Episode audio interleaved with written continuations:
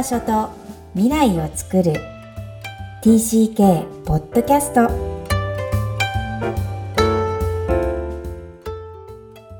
皆さんこんにちは。TCK ホームインタビューの時間です。今日のお客様は67人目エリさんです。こんにちは。こんにちは。よろしくお願いいたします。はい、えー、この番組、幼少期、児童期、思春期に海外で過ごされたお客様をお招きして、ご自身の反省を語っていただいております。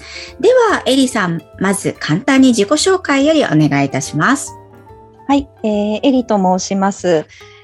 えー、神奈川県で育ちまして、うん、えー、赤ちゃんの頃に一度アメリカに行き、その後小学校4年生、5年生、6年生でまたアメリカに行ったという、まあ、過去を 持っております。よろしくお願いいたします。お願いします。今はお母さんでいらっしゃるんですよね？あはい、そうです。二人子供がおります。二人いらっしゃる。えー、実はさっき打ち合わせで4人姉妹の一番上っていうふうに聞きましたから、すぐに想像してしまうのが、そのエリさんのお母さんがすごいな、4人を海外で過ごされているんだなというのを、えー、こう想像しながら聞いていただければと思います。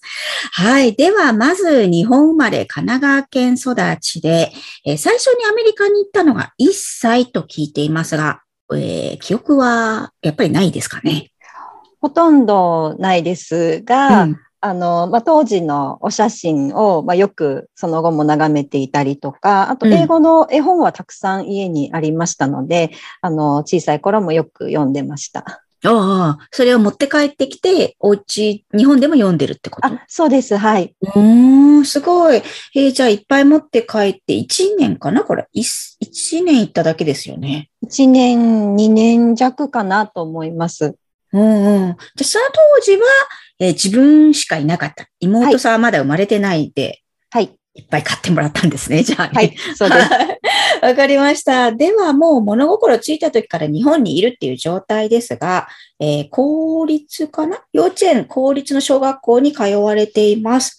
えー、当時、小学校4年生で、またアメリカに行くよということですが、どんな風に言い渡されてるんでしょうか？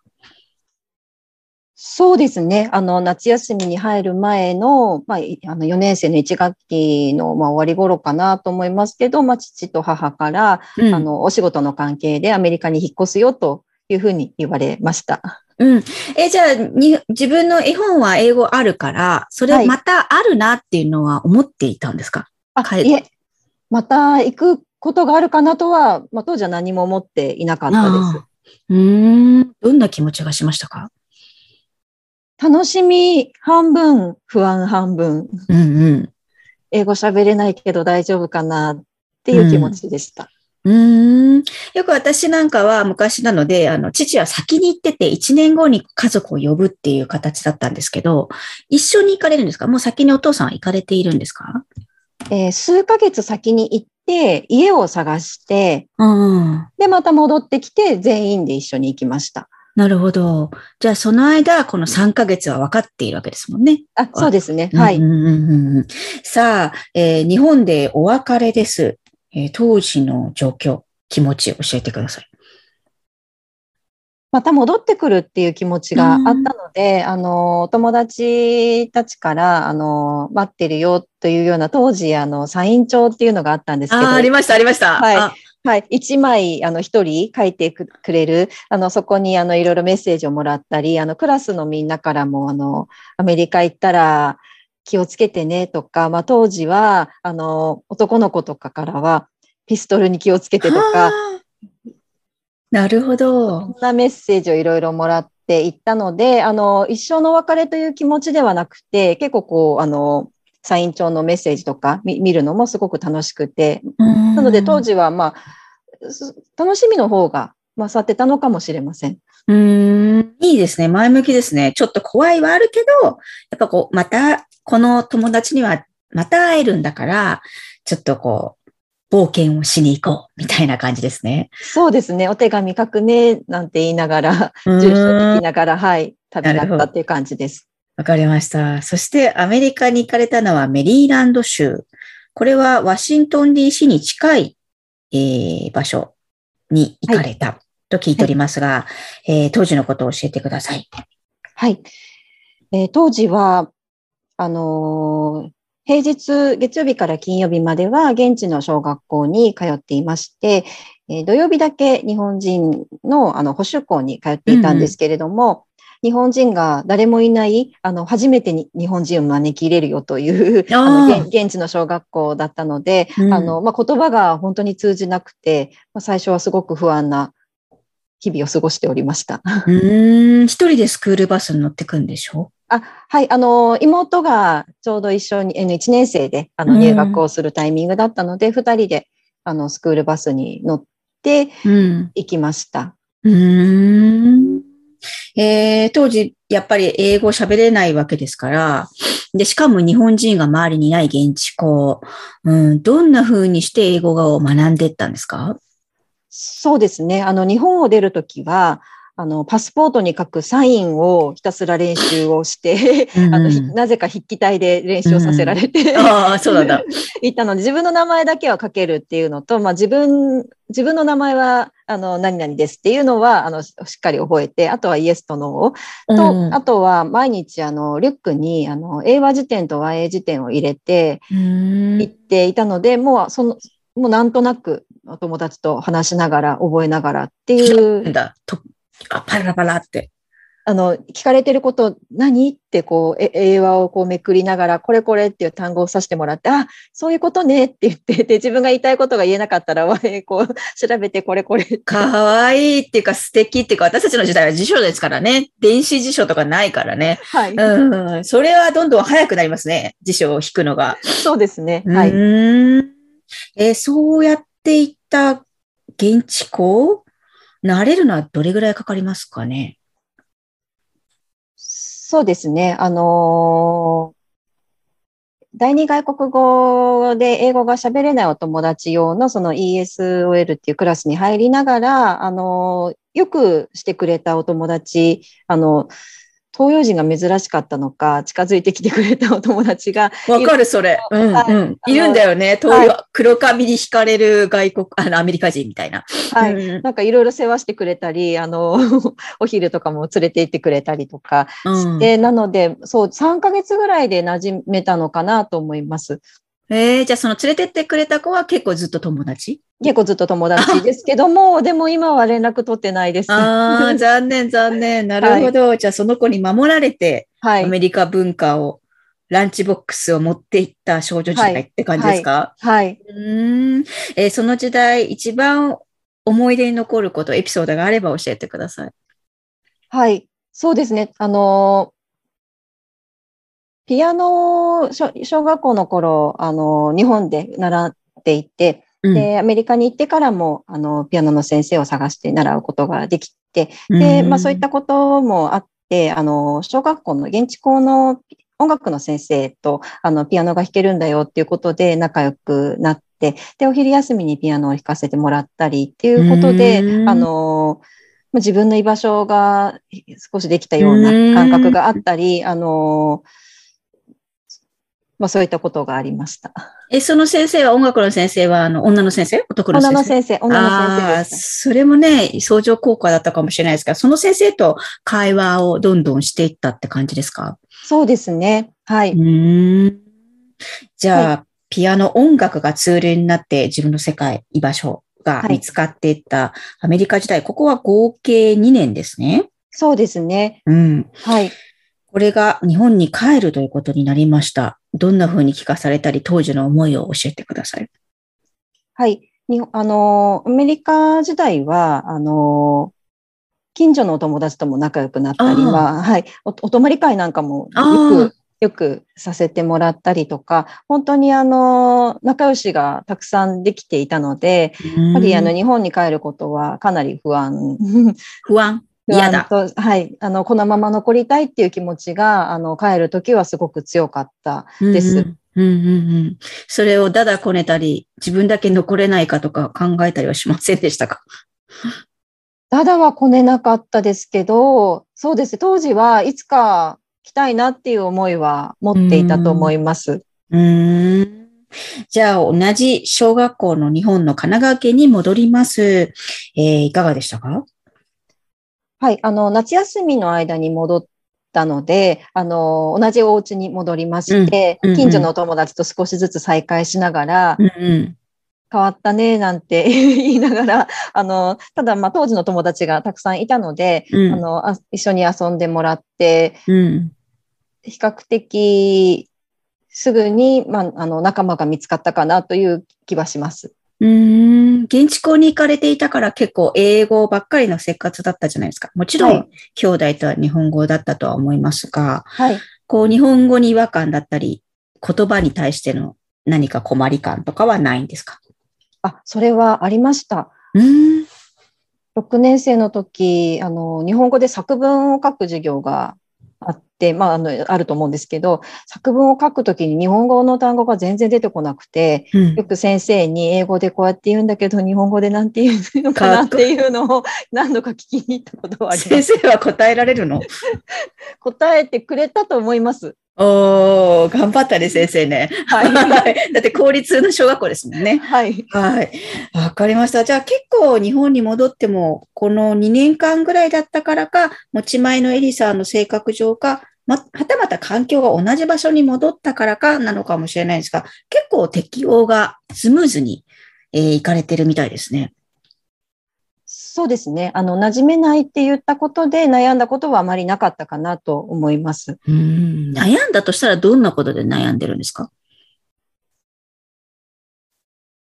ないのか。そうですね。そう、あの、今はちょっとパッと思い出せないですけど、うん、それぐらいな感じなんだ。素晴らしいですね。当時悩んだことがあったとしたら、うん。えーアメリカ時代にあの仲良くしていたお友達に会えなかっうん。たこと、会えなくなってしまったこと。で、あの、ちょうど良かったのは、週に1回日本語学校で一緒に遊んでいた仲良かったお友達がちょうどあの続々と帰国するタイミングだったので、あの毎日のようにと言ったらちょっと大げさですけれども、しょっちゅう電話をして、なるほど。そういう友達がいるのか。はい、かなり長電話をして、ああ、英語で喋ってましたあ日本語で？あ英語も入れつつ日本語で喋りつつっていう感じで、うーん。じゃあ、補修校の友達と日本で交流を続けてるってことなんですね。あ、続けてます。今も続けてます。ああ、そうなんですか。私、補修校の友達なんてもう一人もいないから。ああ、それはなんか想像するに励みになりますね。向こうの子も頑張ってんだから、私も頑張んなきゃ。もしくは、ああ、そんな悩みがあるのか。いや、あそんな風にしてるのか、みたいなのが情報交換ができるんですね。あそうですね。あと友達関係がこう途切れなかったっていうのも一つ支えになったのかもしれません。これは大きな発見です。なるほど。ええどう、とかくね、こう、日本の行く前と後がつながるのかなとか、うーんと、現地の、現地時のことを、こう、若い子はこう、インターネット世代なので、もうつながれちゃったりするけど、ちょっと私たち自体っていうのは、インターネットがまだまだないじゃないですか。そこで分断っていうのが起きてしまうんですけど、ああ、なんかこう、ちゃんと線につながってるんですね。ある意味。んそうですね。はい。うーん、それは大きいですね。未だに続いてるって素敵ですね。そうですね。はい。うーん、今はどんな風にしてお会いされてるんですか？今はもうめったにあの会えなくなってしまいましたけど、前はうん1年に1回とか2年に1回とかみんなで集まったり、あはい。あ今はもう年賀状のやりあ、やりとり、取りと、まあね、子育てとかあるからね。はい。あとはうんまあ SNS でのやり取り。まあそこがね、つながるんだよね。はい。ああ、これはすごい。へえ、いいこと聞きました。補修校友達でずっとつながってるの、これ音源としては初めて聞いたかもしれないです。あ、そうなんですね。あの、補修校時代のお友達、今つながってるのは3人なんですけど、1人は、あの、フランスに途中で留学したりしまして、で、そこに一人で遊びに行ったりとか、うん結構、あの、深くつながってるかなと思います。そうですね、そうですね。へえ、じゃあ何？あの、ヨーロッパで会うわけですね。アメリカの友達があ。そうですね、はい。ええいいですね。なるほど。えーそんな形で、まあ、じゃあ、日本に戻って、えーそういう友達がいながらも、えー中学校まあ、公立、そして高校、大学と日本で過ごされています。えー、またアメリカに行きたいとか、他の国に留学に行きたいっていう、その、私はすごい衝動がありましたけど、ありませんでしたか？はい、衝動はそんなにありませんでした。えー英語が喋れるということは自分のすごく強みになっていたので、うん。それを忘れないように、あの、持っていたいなっていう気持ちはあったんですけど、まあ、当時、まあ、お勉強も楽しかったっていうのと、あの、うん将来、あの、こんな研究したいな、あんな勉強したいなっていう目標が途中から見えてきたのもありましたので、留学についてはそんなに考えなかった。ですうんじゃあ今ある、その、課されていることとか、自分の興味のある勉強に集中して、こう日本の環境にも満足してたってことなんですね。はい。うん、えー海外移動をもたらした影響もこの番組で聞いています。えーエリさんにとって今振り返ると、この移動、まあ、もちろん2回なんですが、2回目の特に2年間、まあ、再度2年間なんですよね。それが大きくこう自分の人生にもたらした影響があるとしたら、どんなことですか？そうですね。影響はすごくあったと思っています。自分のことを、あの、きちんと口に出して伝えていいんだっていうような、あの、ことが一つ大きくて、それまでは、あの、どちらかというと、おとなしい子供でしたので、言ったことで、あの、自分の気持ちを素直に口に出したり、あの、明るくなれたのかなっていうのと、あとは、あの、まあ、英語が喋れるっていうのが、まあ、自分あまりこう自信がない子供だったのかなと思うんですけれども、あの、自分に自信を持つことができたのかなと思います。あ、英語が喋れることで、はい。自分って、まあ、やればできるんじゃ、みたいなことですか？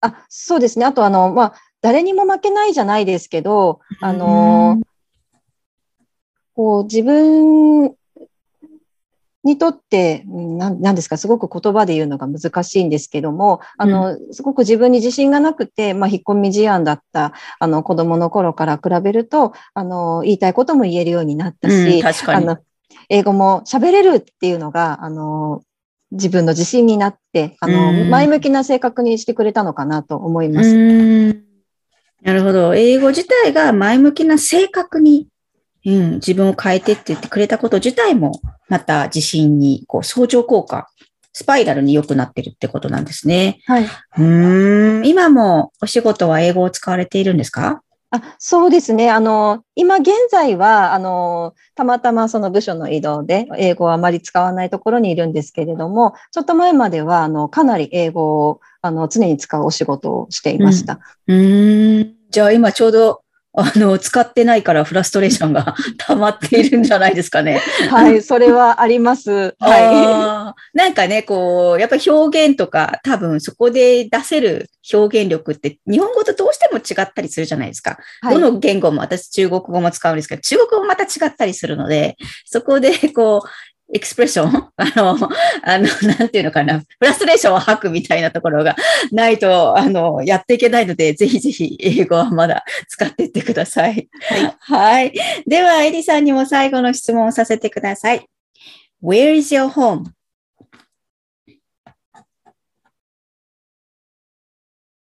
うーん、すごく難しくて悩んでるんですけど、あの、場所、ホームはここっていうところはないかなと思っています。はい。その心は？その心は、あのー自分だったり、あのー自分と仲いい周りの関係が、あのーまあ、前向きで、いつもこう笑顔で過ごしていられれば、そこがホームだなというふうにあの思うので、あの、日本がホームでもないですし、あのーアメリカがホームかっていうとそうでもなくて、やっぱり自分がいる場所のその居心地がいい場所、まあ家族とも違うのかもしれないんですけど、いるところをホームにしてるっていう、そういう 感じかなと思います。うんうんうん、ありがとうございます。自分と周りにいる人たちが笑顔でいいてくれる場所が、場所？うんいう、そのところがホーム。はい。うん。わかりました。ありがとうございます。えー、合計2回のアメリカ移動をされたエリさんに今日はお話を伺いました。ありがとうございました。ありがとうございました。エリさんの TCK ストーリーでした。4年生から6年生の2年間アメリカで過ごされたエリさん。短くも濃いアメリカ時代だったように思います。エリさんも仰せでしたが、えー、高く適用に困ったわけでもないけども、えー、アメリカ時代の2年間が自分の性格を変えていき自信になったというふうに語っておられます。TCK が何年いたかではなく、自分の中にどのように捉えているか、そしてそれを分断と思っているのか、え、自分の流れの中で受け止めていられるのか、え、それが、え、最近キーポイントだなというふうに、え思っています。皆さんはいかがお聞きになりましたか？この番組ではお悩みや質問を受け付けています。また TCK をさらに知りたい方のために TCK オンライン基礎講座も開催しています。詳細は育ちネット多文化で掲載し検索してホームページからアクセスください。さらに、ポッドキャストを確実にお届けするために、購読ボタンを押して登録をお願いいたします。今日も TCK の気持ちにありがとう。